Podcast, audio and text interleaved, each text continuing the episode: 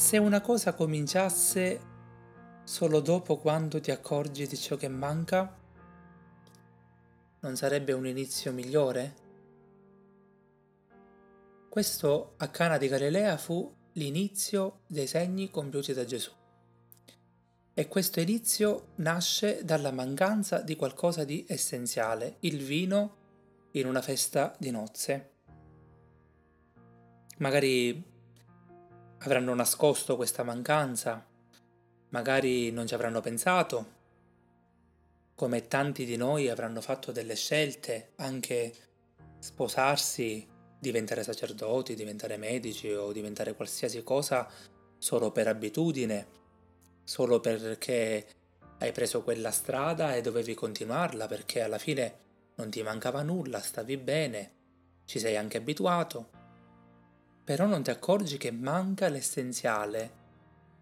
Una vita piena, una vita vissuta profondamente in un senso, in una pienezza, che non sia normale, che non sia quotidiana, ma che sia una festa, che non sia acqua, ma che sia vino. Probabilmente finora hai vissuto di abitudine o avrai progettato delle cose così alte che nel corso d'opera ti sei sentito non in grado più di affrontare e quindi hai scelto di volare basso, hai scelto di prenderti la vita così come viene, convertendoti a una sorta di normalità. La chiami normalità per non chiamarla piattezza o accontentarsi. Ma qualcuno se ne accorge, proprio quel qualcuno, come Maria, che ha dovuto combattere contro tutti per difendere un amore più grande della sua vita, una scelta non proprio normale, ma che le ha reso la vita degna di essere vissuta. Proprio lei non rimane con le mani in mano, ma cerca di fare qualcosa.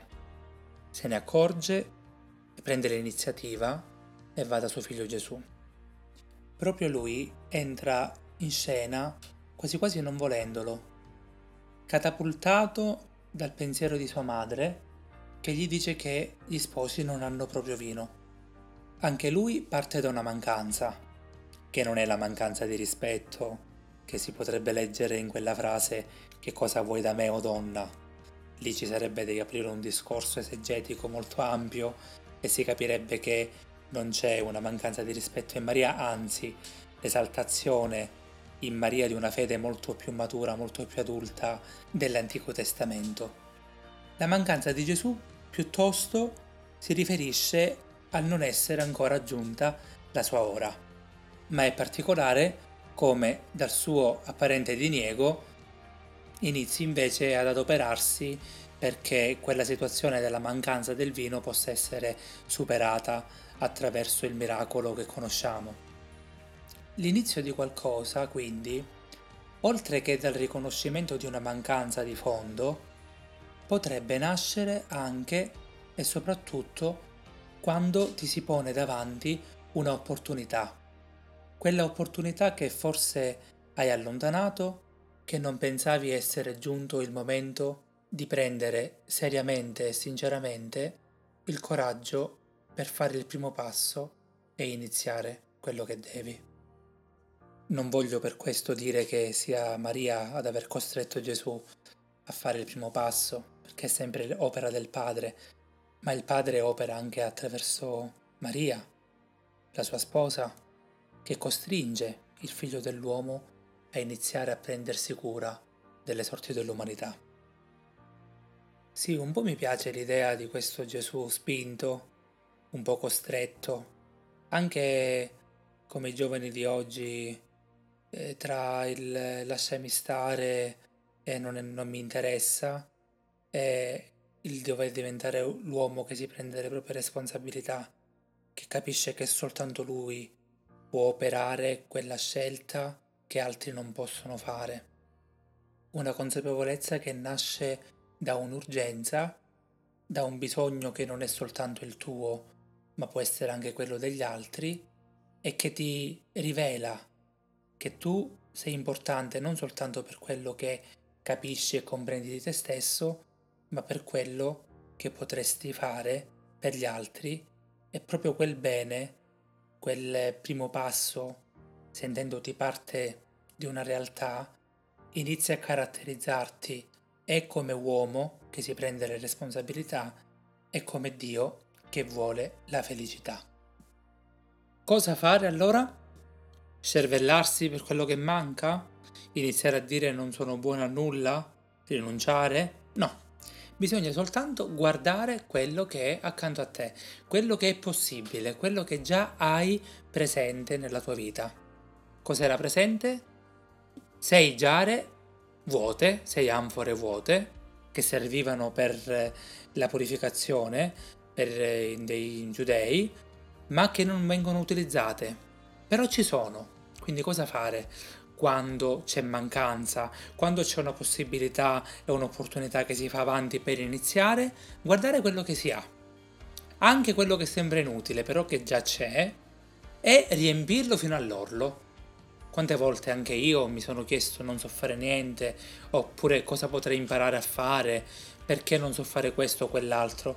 A un certo punto viene forte il desiderio di iniziare, e soprattutto di comprendere quello che già posso fare e quello che posso fare è rappresentato da queste sei giare vuote.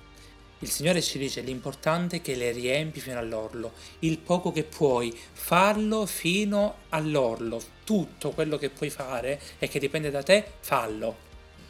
Certo non sarà vino, sarà acqua, ma almeno ci hai provato e fai di tutto per riuscirci.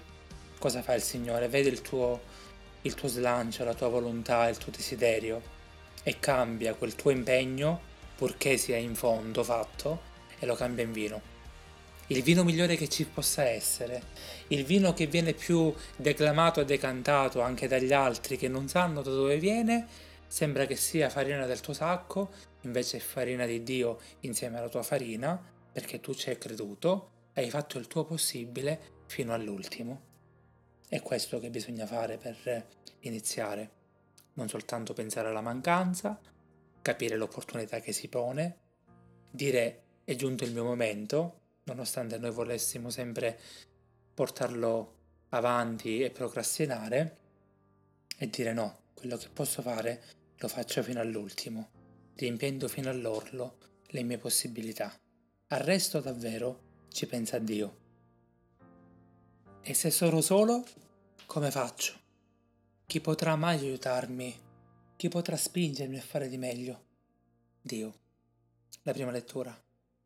Per amore di Sion non tacerò, per amore di Gerusalemme non mi concederò riposo.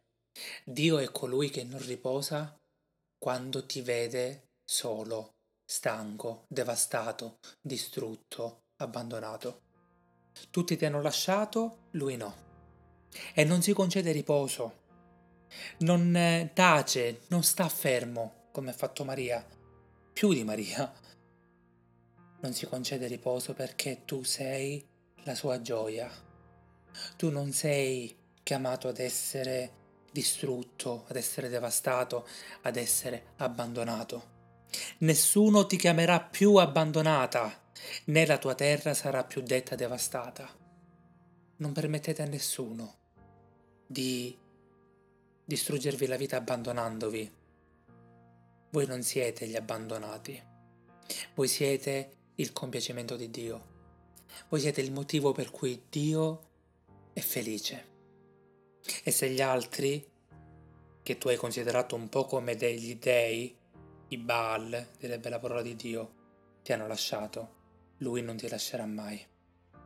La tua terra sarà detta sposata quella stessa terra che è stata abbandonata, lui la prenderà, la farà diventare nuova, la farà diventare gioia del suo amore, vi farà diventare la persona sposata, quella in cui lui crederà ancora, quella che avrà un nuovo inizio e che sarà migliore di prima, quella che vivrà l'amore per sempre.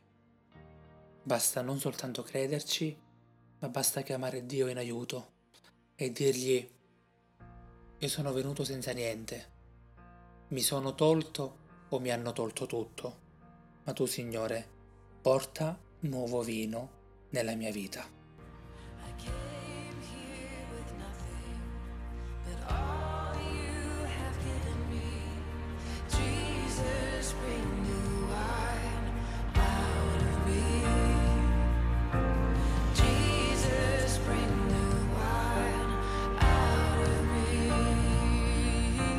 Iscrivetevi al canale, seguitemi se siete Android su Google Podcast, se siete iPhone su podcast della Apple, anche su Spotify.